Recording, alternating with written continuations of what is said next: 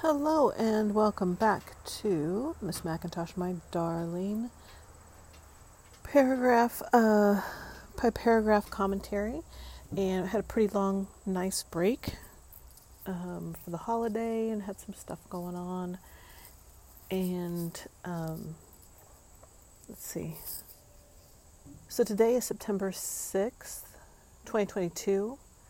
Um, I don't know if I talked about it, but they've delayed the release of Miss Macintosh, My Darling, the new edition from Dalkey Archive, until 2023, June, June of 2023. So I guess they did it to give me enough time to finish this podcast or finish the three volumes that I'm working on. Um, I'm on chapter 78 of volume two. So, yeah, last five chapters. Um, and I'm hoping to get done I don't know. I'm going to be working on it every day, but I've got a couple. Well, I take the weekends off anyway, so I'll be. Uh, but it usually, I, I, no matter how hard I try, I usually only get two pages a day.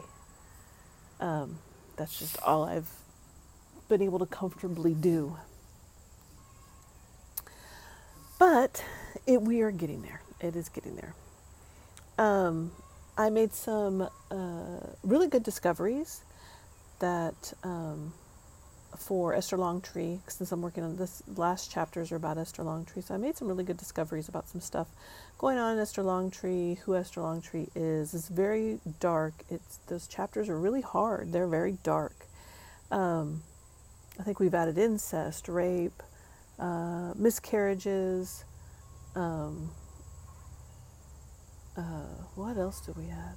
Oh, child murder uh, all kinds of stuff.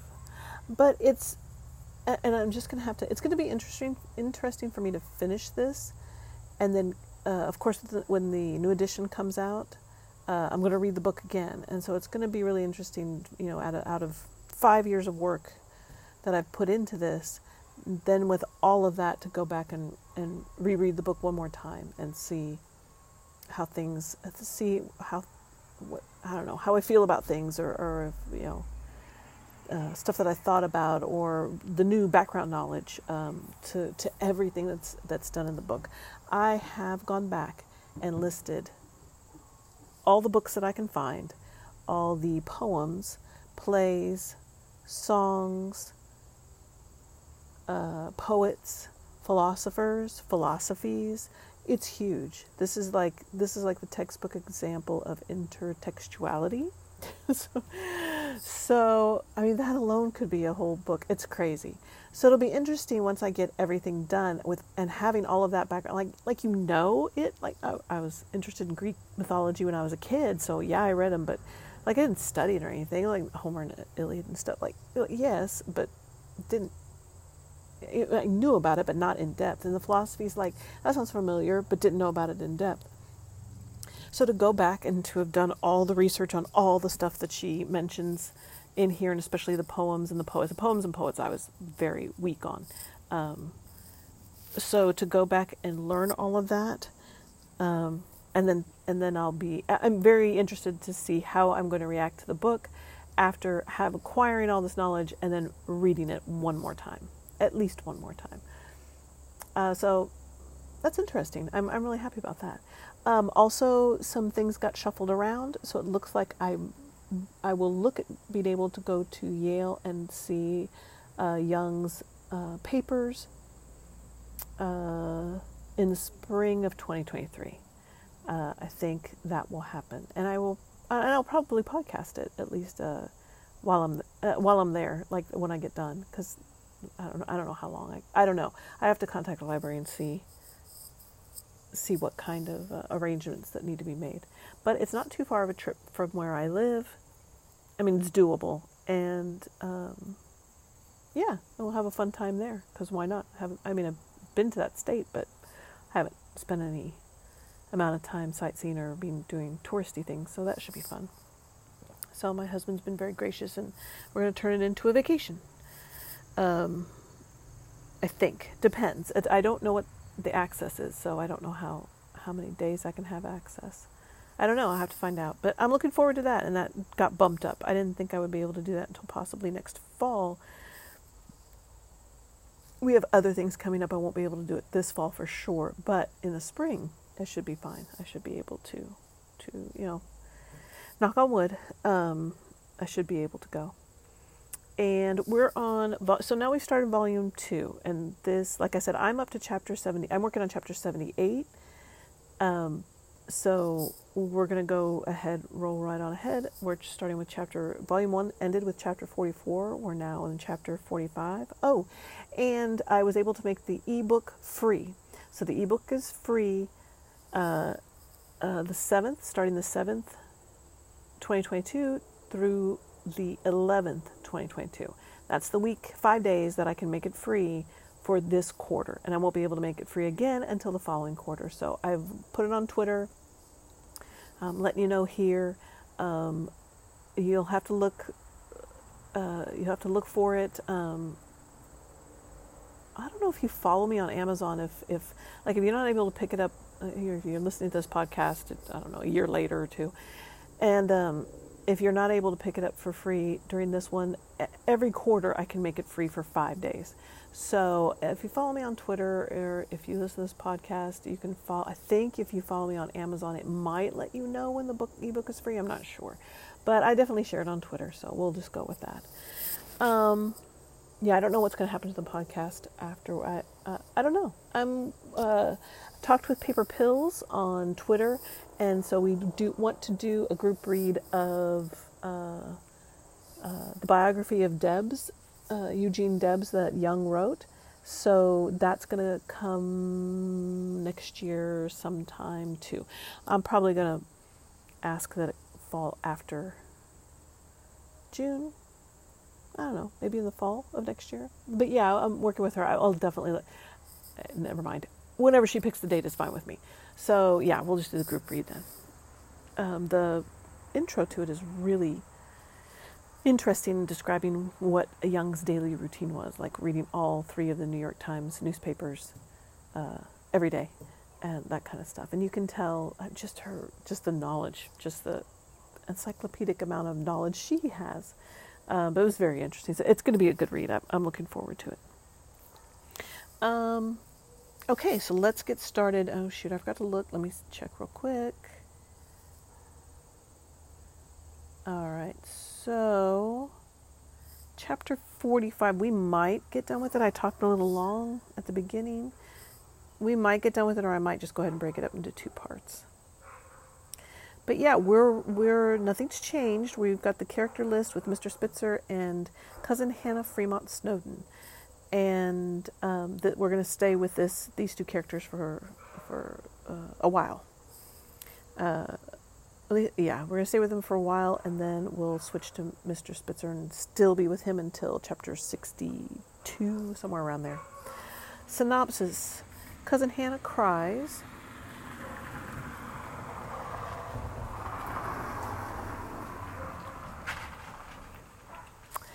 And screams about her lost love. Mr. Spitzer is not sure about what is going on, but he has vowed not to tell her great secret until long after she is gone. Paragraph 1 Mr. Spitzer, who trembled at the thought of any kind of love, whatever upon this barren earth, no matter what love it was, had read her papers and knew that no one could reach Cousin Hannah now and had never reached her. Lamps and doors figure prominently in the book, which seem to draw inspiration from the Bible. Doors are open to knowledge and faith, lamps are the light of the Spirit, God, or knowledge. Two, Mr. Spitzer read through so many different kinds of letters and all marked with her official stamp answered. Mr. Spitzer wondered how she had answered some of them since those had no name or address. Never had Mr. Spitzer known an individual who did not crumble into waters and clouds if he watched long enough. Okay, since I change a word here.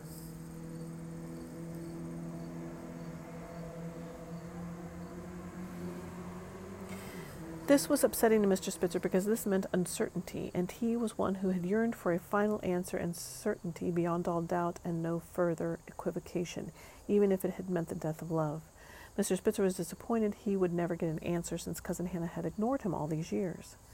Three, Mr. Spitzer would have so many questions after Cousin Hannah died, questions which he was left to answer as best he could, often inadequately, piecing together lost remarks, gleamings, fragments, splinters of undying thoughts, casting an unholy radiance, often finding no answer but another question or question mark.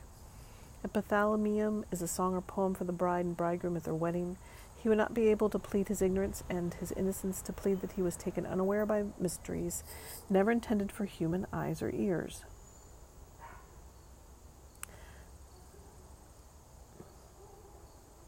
He had seen enough hints, and yet he had been surprised by the almost total confirmation of his suspicions about Cousin Hannah, who knew no love, no answer of the heart, for if one knew all hearts, one should know none. Love's image was that which was never reached by love. Mr. Spitzer thought, should love be reached, then there would follow, no doubt, the revulsion to that which had attracted love, and there would follow the death of love. He often said all had been illusion in this life as in this death.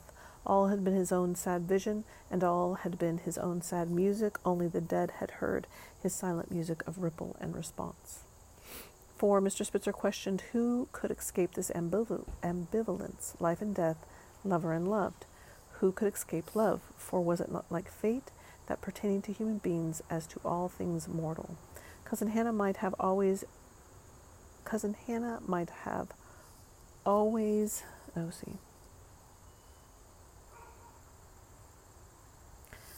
Change this. Sorry, there's going to be some corrections because I just don't have time to go through the chapter again before I do the podcast. That just puts me in front of the computer for hours.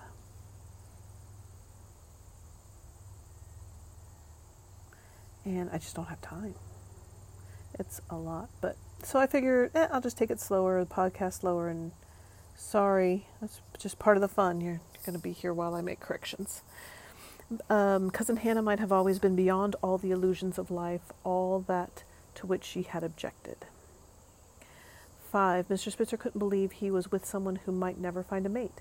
He thought no one knew better than he the transience of life so well as he who had lived to see all things passing, forever passing, and that was why sometimes he wept. Life was but a bright moment, a moment of burning intensity, and that moment had faded. Life had been a long dying ever since, or a brief dying. His brother Peron had said the universe was something shaken out of a dice box, and that the great player might shake the dice again. Six, Mr. Spitzer would never have guessed coming upon this knowledge of this great suffragette's secret life when, to all intents and purposes, it was over. Seven, Mr. Spitzer had no idea how Cousin Hannah became, for reasons never to be understood, this authority upon all the manifestations of love, tragic love, so that he wished he'd been able to talk to her of his own great problems of love, although he thought it strange no one noticed her lack of experience and her great guilt that she had killed her love that so many had written to one who was barren. He knew she had answered these people, but what answer did she give? What was this enigma like a key which would open no door? 8. Cousin Hannah had so many letters that it looked like she ran a bureau for advice to the lovelorn in all countries, for never were there so many beautiful postage stamps, some which would have surprised a philatelist, even an old stamp collector like Mr. Spitzer. A philatelist is a specialist in the study of postage stamps and postal history. There were many letters about vanished bridegrooms, runaway brides, lovers who broke hearts, lovers who were not what they seemed, cruel husbands and lords, that Mr. Spitzer found it very curious as to how Cousin Hannah handled it all, since she had sacrificed her life for freedom from the bonds to love, eternal love, or the love which was but for a shining moment. She had surely led a double life, perhaps a triple life, perhaps a life which could not be figured in terms of numbers, it seemed to Mr. Spitzer, even before he knew the cosmic magnitude of her deception, that she was no one in whom one should place his already shattered faith, a faith so weakened by so many blows. He considered her a great betrayer of woman. She had betrayed them all, even as she had betrayed man's feeble spirit. She had led her followers astray, though perhaps not by intention. Even though Mr. Spitzer talks about and hints at Cousin Hannah's great secret, he won't give the full details until a later chapter.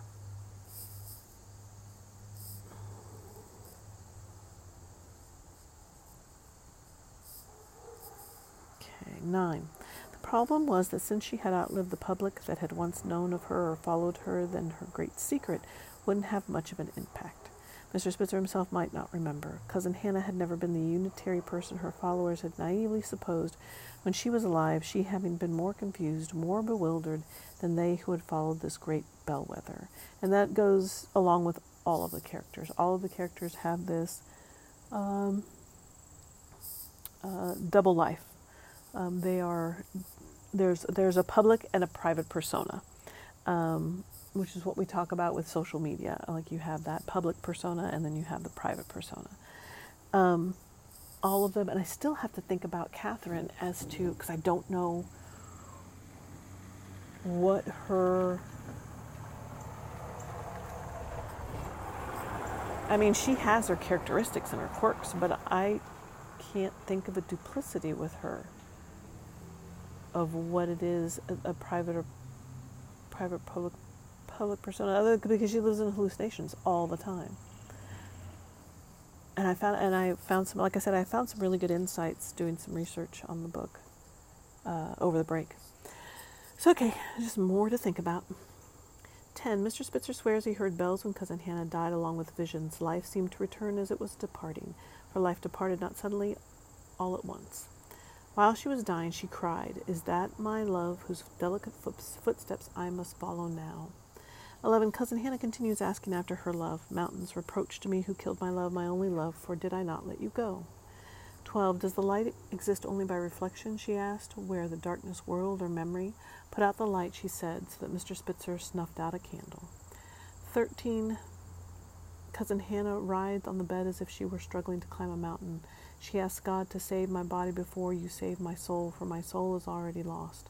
Or is my body lost? Shall body and soul be reft asunder now? Shall that happen which has already happened? Did I not fall, and shall I fall again, or was I always falling? O body and soul land, to what do I cling over that terrible darkness increasing now? 14. Cousin Hannah asks for the ties that bind her here to break and let her go, for I cannot cling much longer to this great ledge. 15. Cousin Hannah cried and complained of the whistling winds, the blinding lights driving her against her will, and flashing lights of unearthly stars through clouds before the darkness settled like the darkness of the grave before the great ooze, the rainbow colors oozing from the mouth of the dead, colors like the midnight rainbow arcing the dark sky when she was dead. I like that. Uh, the rainbow colors oozing from the mouth of the dead. So there's two other things that I'm working on. I'm, I'm not giving up this book. I'm not. it's not happening. I'm to go on and do other things, but I'm not giving up this book because it's just been like I, she spent 18 years writing it. She didn't think it would take that long, but she was having so much fun. So uh, yeah, I'm still uh, being entertained by this. Uh, so my daughter is an artist, and she's teaching me how to draw. I took some like basic art, very very basic art classes, and but she's actually, you know, cracking the whip. So, so I'm having to do something like I don't want to do this, and you have to do this. is how you learn. So okay, fine. So I'm doing that and coming up with some pictures to go along with um, uh, quotes in the book, which I, I just find fast. There's there's just quotes in here that I find fascinating. I just just love them. So I've decided to put some artwork to them. And the other one will I I'm not good at poetry. My daughter's awesome at prose poetry. I'm not good at poetry but I'm going to try doing uh, blackout poetry with uh, uh, the pages from Miss MacIntosh, my darling. Um, just because it sounds like something fun to do. Whether it'll work or not, I don't know. Whether I'll stick with it or not, I don't know. But I'm having fun uh, doing this, so I'll keep doing it. Whether anything comes of it, I don't know, but it'll just be just for me. It's good to have inspiration. Uh, Mr. Spitzer wonders how she can die. This is 16. Mr. Spitzer wonders how she can die in the cold when she was this great person who traveled to deserts. Mr. Spitzer said her name was hyphenated like her life, and that she had not known herself any more than a butterfly emerging from its cocoon. Mr. Spitzer thought that there should be an end to this crystal gazing, since the future was no more than a dead dream, even as the past had been. Yet he still isn't sure if Cousin Hannah had been dead while alive and would now live when she was dead. Even so, her accounts were closed. There was little more to add. It seemed that her great career was ended in darkness. And I don't know why I left a bunch of these off. Um, cold features prominently in the book, and it's the cold of, everything cold on the earth, snow, ice, um, uh, the Arctic, everything Arctic space. It's all this cold coldness. It's more of um. I have to go back and look at it again, honestly, because it sign. I'm sure it symbolizes something. The the uh, going through life, and that, and here it's that. Um, again, cousin Hannah is being left out into the cold, and and but apparently she was full of all this life and warmth from living in deserts and that kind of thing. 17. Cousin Hannah had traveled where few people had gone, and now she was going into the universal darkness where everyone goes. Mr. Spitzer thought it best that her great secret died with her, that love had prompted her because of her immortal guilt, a virgin's blood staining the snow. 18. Cousin Hannah did not know Mr. Spitzer would be the last person to hear her speak. Mr. Spitzer believed that the dead should rest and that they should suffer no more, for they had paid their passage through this life and should come to their safe harbor now beyond these storms of life, these storms of death. Cousin Hannah continued to cry for her lost love. Acolyte is a person assisting the celebrant in a religious service or procession. 19. Mr. Spitzer wondered what the two women had been doing traveling together. 20. Mr. Spitzer had great sympathy for those who had seemed to live in one way and had lived in another way, perhaps its opposite. Mr. Spitzer thought that his consciousness sporadic that his consciousness sporadic as a firefly his consciousness was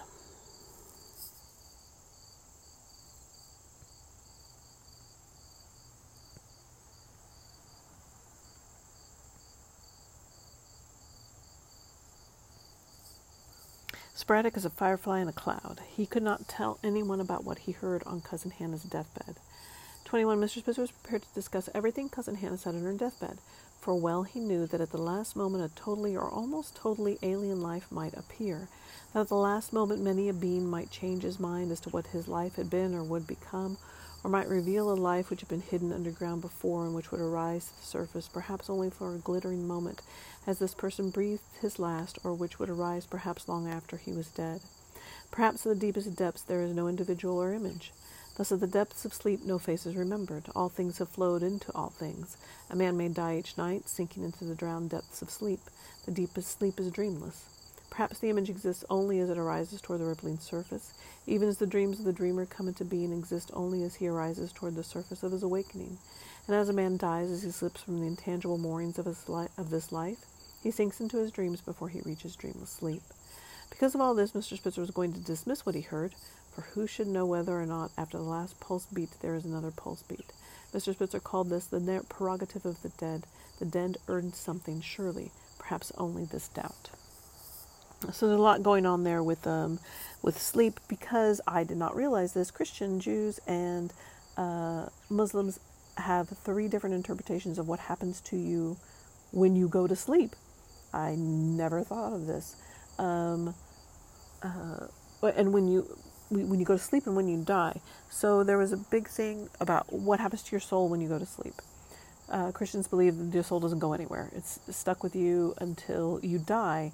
And then there's some debate about whether you you do have a long sleep until the day of judgment, or uh, you are in purgatory until the day of judgment. But there's some like in between place, like you don't go immediately heaven, you don't go immediately to hell. It's more, well, okay, there's that, but then there's also this uh, sleep t- sleep uh, that you this pause that you go through until the day of judgment, and that's when everything happens.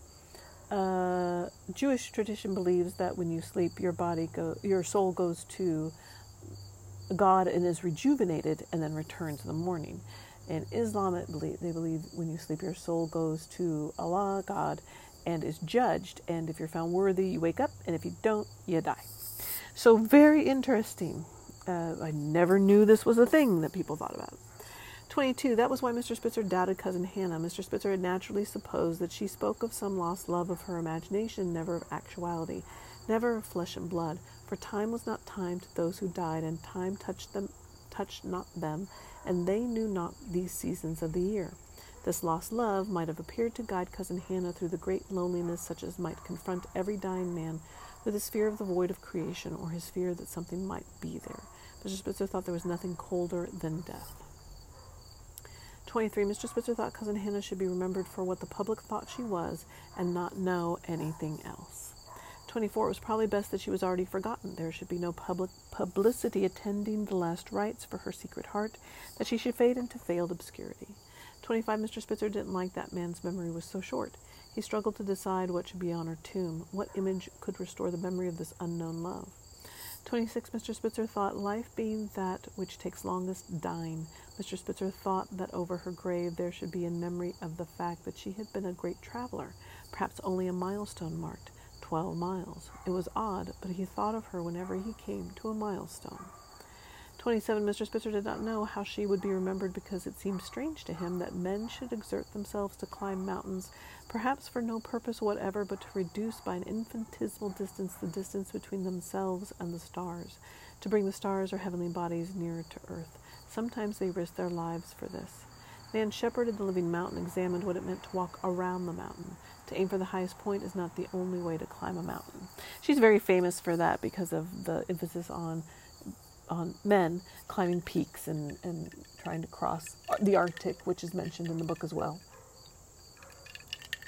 Which supposedly uh, one of my favorite actors is going to do a film about one of the more recent, well, I guess 50s maybe, uh, uh, Arctic explorers. Um, so that'll be interesting. I'm looking forward to that. But anyway, she was she. This reminded me of uh, Mr. Spitzer's uh, attitude about climbing mountains. Reminded me of that um, shepherd um, who talked about walking. There's just as much to learn walking around the mountain as, as going up. 28. Mr. Spitzer thought climbing mountains was a great unholy effort. I kind of agree with him. Mr. Spitzer t- starts talking about pigeons and how attached he is to them. Oh, goodness. Okay, yeah, we're going to get a big pigeon thing. Pigeons have a symbolic meaning for many cultures around the world fortune, luck, kindness, mercy, and peace. Mr. Spitzer saw them as his soul, the fragments of his spirit, for only the psychic life was important to him, especially when the physical life was gone.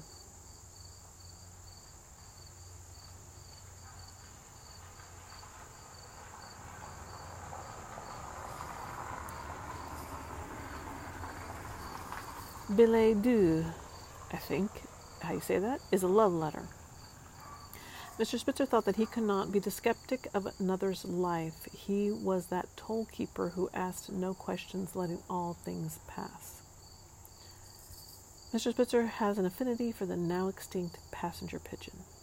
29. Mr. Spitzer was frightened by man's loss of memory or the emptiness of that fame for which he himself had lived, writing his silent music passing into silence before it was recognized. Mr. Spitzer created music for Cousin Hannah since she died a hero's death and should have been and should have had a great fanfare at her funeral.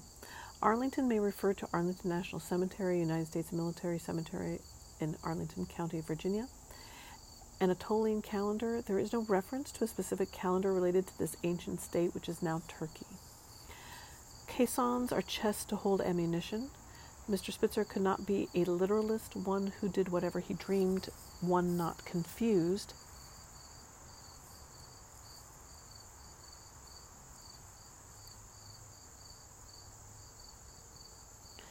Because he believed he had become his brother. Tomb of the Unknown Soldier is a historic monument dedicated to deceased U.S. service members whose remains have not been identified in Arlington National Cemetery. Mr. Spitzer was the only one to mourn the passing of a dying soul, and she was buried in that great gray New England churchyard. He only realized that Cousin Hannah had lived and loved and lost after her passing. 30. Cousin Hannah died. Light revealed not what the darkness hid. Oh, after, sorry. After Cousin Hannah died, light revealed not what the darkness hid, and winter brought not to life that which the spring had killed. Mr. Spitzer did not consider himself a reliable witness because he was dead. Mr. Spitzer felt Cousin Hannah had sinned against her own, own finest sense of honor or against the code of chivalry. Even so, could she not be forgiven now, or could she not forgive herself? Mr. Spitzer thought man only escaped fate because of a small, tiny, inscrutable, indeterminate, delicate change to alter its course as if it were a thought thinking after the thinker was no more.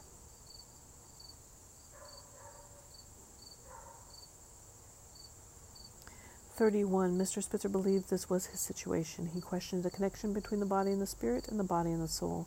Death was no more than life had been. He blamed the state of being on why he couldn't concentrate. 30. Mr. Spitzer understood that Cousin Hannah had turned to suffrage because of her dead love, so now she could not die in peace. He thought one moment was all and it was passing. In the book, and here there is a sentence about the blurred eye which knows not the difference between yesterday and, to yesterday and today. Eyes are symbolic of clairvoyance, omniscience, gateway to the soul, intelligence, light, vigilance, truth, judgment, authority, and would mean the opposite of these characteristics if sight became blurred or clouded. Remember, there's a lot of blind, deaf, and mute people in, in the book. The universe contained many things destroyed in consciousness before they are realized. There was no power to bring into life that which never was. There was only this dying moment, moment of transition between the now and then, between the here and there. Mr. Spitzer thought Cousin Hannah was lost beyond the imagination of man, surely beyond a woman's limited and temporal imagination and attribution of importance to petty details. So I'm I I know sometimes I take, especially when I got into Esther's paragraphs, I take some of the things that Young saying literally about suffrage and marriage and this one between men and women and things like that. And and there's more stuff that comes up later on uh, in the book. And it's important to realize that I I put information about the situation regarding suffrage and uh, women's rights and things like that. Uh, abortion's going to come up too, um, because in, in, all honesty, Young could have been sarcastic. And in many ways, you do. She's she's there's funny, there's funny lines in the book, and it could be that she's making fun of it and being sarcastic. Um, so it's good to have. So you need to keep that in mind because it's good to. Uh, while it's good to have the knowledge uh, behind, you know, the reality behind the situation, it's also important to, to understand that she's being, probably being sarcastic and making fun of it. 31. Mr. Spitzer remembered that he had stopped at an old town pump to get a drink, but it was gone. He was told it hadn't been there for at least 20 years. Earth wandered like the milky pod upon the wind, nothing was certain. 32. Mr. Spitzer found Cousin Hannah difficult to understand while she was crying and screaming. 33. Cousin Hannah talks about her love. Forgive me, love, that I did not follow you. I betrayed my love only by a moment.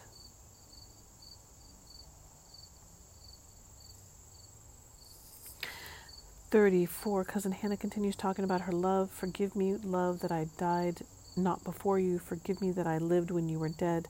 The soul shall go with the body. Sepulture is a small room or monument cut in rock or stone where a dead person is buried. 35. Cousin Hannah asks about her dead love and her skirts. If I could not hold her back when I was strong, how can I hold her back when I am weak? And again, we're not sure who this. Uh, there's we we get who Mr. Spitzer thinks this is, and she he thinks it's an imaginary person. So we don't know if there's an actual love or if this is a person who's guiding her between uh, life and death. If this is an actual person uh, who's being referenced as her skirt, or if this is in reference to the life that cousin Hannah did not live as a as a what was expected of her as a woman. Um, oh, that's something else I'm I've found a absolutely wonderful book that I'm reading called Ninth Street Women, and it's about the abstract, the female abstract painters of the 1930s, 40s, 50s. I don't know if it goes into the 60s, and it is fascinating. It is so interesting, and I love it because uh, I'm seeing so many connections because uh, Young lived 40 years in Greenwich Village, New York, and that's also where the uh, these painters and everything were going on, and and it just gives me a really good feel for what New York was like uh, at that time, um, and that, that's still a time period for for when Young was there. And, uh, and, and I'm sure she lived among those. I mean, Greenwich Village is known for being, you know, that's where that's where avant-garde people are. Um, and it was known for that, and that's where she lived. Um, so it's a fascinating read about those women's lives as painters, as people who, to, I mean, it was totally unacceptable for you not to be a wife and mother at that time. And that's what they chose. That's what they were. They weren't even, didn't even care about it. Like, no, this is what I'm doing. And it was, it's just so interesting to read about them and, uh, and get like a little insight into the culture that Young was living in at that time. So uh, I, highly recommend that book. Uh, paragraph 36 Or is my skirt my sail, and do I veer, tack, whirl in the wind, and am I blown from pole to pole, pole to pole?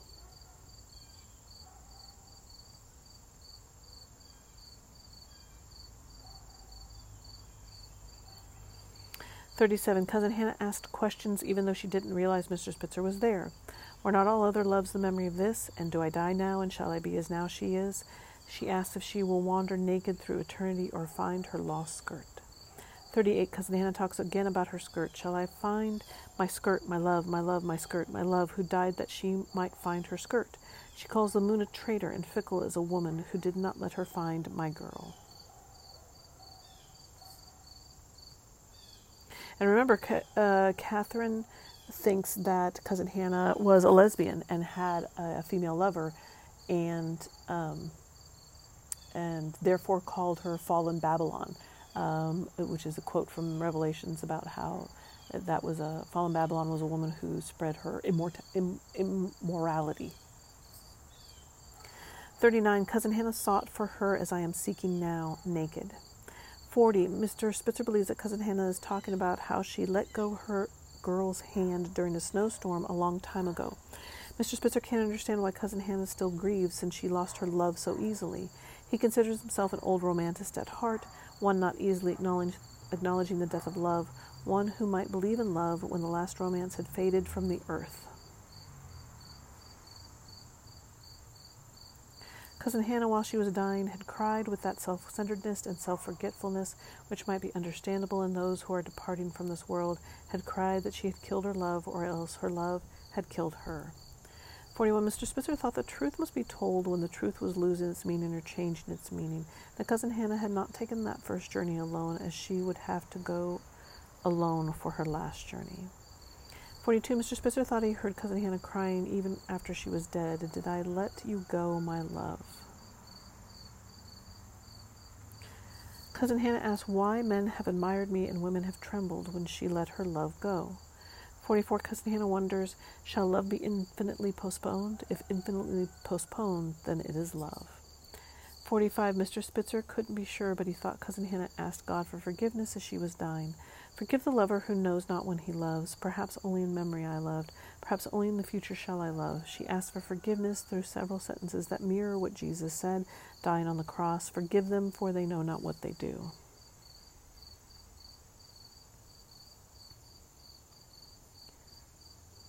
Well, let me do this.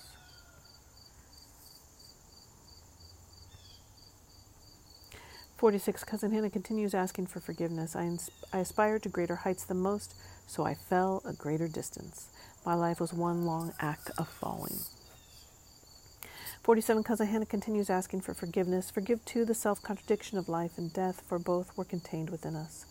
48. Forgive this breaking body. Forgive the secret none can tell, none can tell, and live. 49. Mr. Spitzer claims to have whispered his last name while Cousin Hannah was dying, although she did not hear him. He only said this his last name because he truly didn't know if he was himself or his brother. He describes Peron as someone who had loved only the old, and Joachim as one who had loved only those who were forever young and beautiful, those whom age had not marked. He describes his music as made up of almost entirely of lost chords. His music was made up of whatever he heard, and even that music never heard. Cousin Hannah did not hear him because he had not mattered to her while alive, so he would not matter to her now that she was dying. It didn't matter because Mr. Spitzer was concerned by so many interests. 50. Cousin Hannah claims a lost love was her first disciple, and that she will lose her last disciple just like her first. I could not find my way to follow you, my love. You were following some other love. 51. You were faithless to woman as you would have been to man. No allegiance had ever bound us, but you were the traitor breaking that bond which never was. We were two lone women. There was no man. So it really does sound like she had a female lover uh, that she lost, and whether it was actual in an actual snowstorm or they broke up, uh, that's still open for interpretation. 52. Cousin Hannah claimed the greatest man would not have been able to hold on to her lost love. After her death, never again did I see the human face, never again did I hear the human voice. 53. Cousin Hannah claimed her lost love let go of her hand and not the other way around. 54. On her deathbed, Cousin Hannah now thinks she did not abandon her lost love, but it was you who abandoned me. I now I know now. I did not abandon you, and yet I suffered as if I did so. 55. Cousin Hannah describes her lost love as black was my true love's heart, though white was her skin. Cousin Hannah cries that my confusion knows no end, all those precipitations, never caused by love, but caused by death, which is the same, my love. Death opens the dead heart, death caused these secrets and all these crimes. Sorrows never to be revealed by dawn, by dawn's light upon the face of love, dead love. Death knows there is no love but the shrouded face. 57. Death is love, and love is death. Have I not always said, and was not this the meaning of my message? Few but the dead or dying could understand, for few could hear these whispers. Cousin Hannah, 58, Cousin Hannah claims to have lost herself when she lost her love and have been wandering the earth ever since. Bedouins are nomadic Arab tribes. Samar- Samarkand is currently in Uzbekistan, and is one of the continuously inhabited cities in Central Asia. It is on the Silk Road, an ancient trade route from China to the Mediterranean. Persians are an Iranian ethnic group that he who loves shall lose himself in love as in death is similar to the Bible verse John 12:25. For dawn is not dawn unless it shines on the face of love and my Oh. Okay. It, that's I'm not quoting it. It's similar to the Bible verse John 12:25. Uh, for dawn is not dawn unless it shines on the face of love, and my love has no face. My love is veiled, my love is mysterious. I have to look this up. Black was my true love's heart because it sounds like part of that sounds like a poem that I kind of remember. Okay, 59, and oh, we will finish this chapter. All right, awesome. 59. Cousin Hannah has wandered from the cross to the crescent and claims many people died looking for her dead girl. 60. Cousin Hannah says she played hide and seek with the moon in the cloud that night I lost you. Her love had crossed the mountain. Cousin Hannah had waited. Her love was looking for her skirt. They had climbed the mountain to be above this world, and you came not again, though I stood still. It was always so. The moon is considered a feminine symbol of the rhythm of time and a woman's cycle, immortality, enlightenment, eternity, the, uh, the dark and the dark side of nature.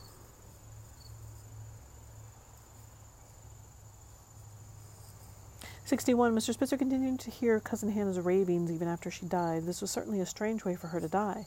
Mr. Spitzer knew about stranger things which he could which he would never tell, except in a secret moment long years after her death or after his own death when no living soul remembered her. Mr. Spitzer thought perhaps body and soul were one.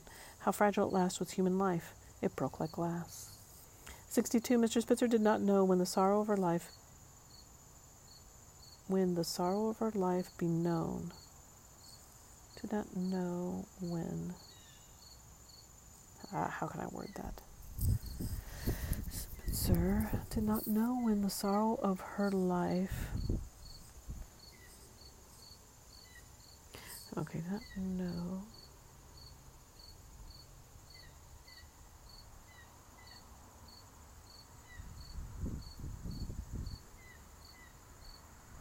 Alright, well, I'll just. Sorry, make a correction.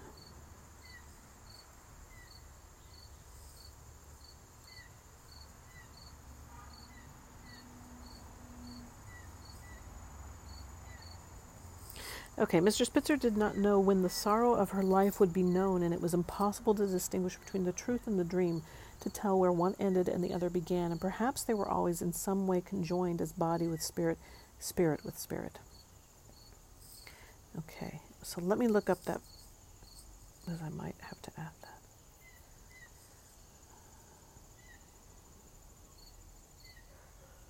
Yeah, black is the color of my true love's heart. how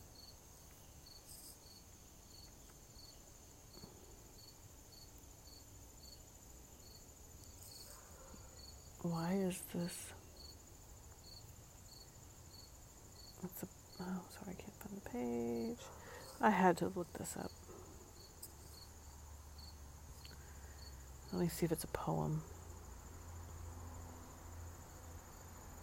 I want to say. Alright, no, that's a recent poem, so that's not it. Black is the color of my true love's heart. I want to say it's a book. I want to say it's a book. How am I get there?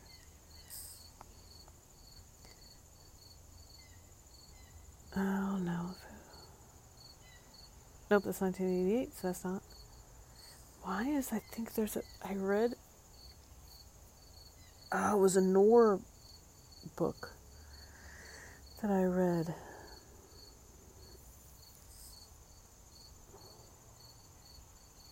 Oh, here we go. Okay. Okay, Black is the Color of My True Love's Hair is a traditional ballad folk song known in the U.S., associated with colonial and later music in the Appalachian Mountains. It is believed to have originated in Scotland as it refers to the River Clyde in the lyrics. American musicologist Alan Lomax supported the thesis of Scottish origin, saying the song was an American remake of British materials. Many different versions of the song exist, some addressed to men and others addressed to women.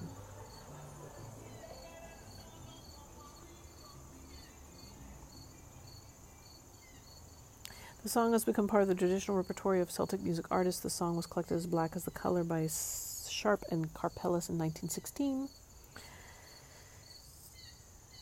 There we go. All right, so that's a like a big thing. Huh, okay. Okay, so I'm going to keep that and I'm going to add that to it. But I swear, what was that noir? I read this noir. Um,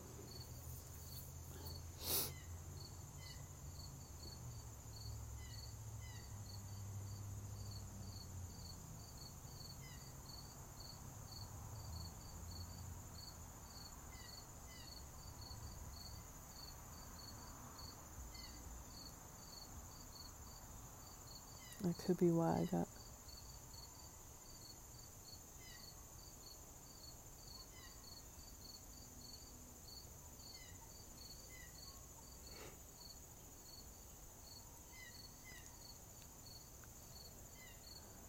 Oh, dang it.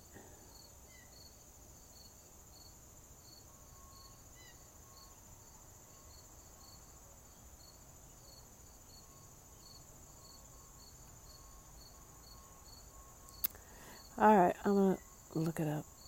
It's this. It's a very famous noir. Um, kind of a femme fatale thing.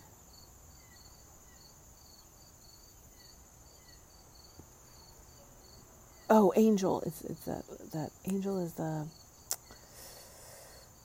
black winged angel. I'm sorry, I'm taking such a long time. It's not gonna. Okay, I thought it reminded me of this.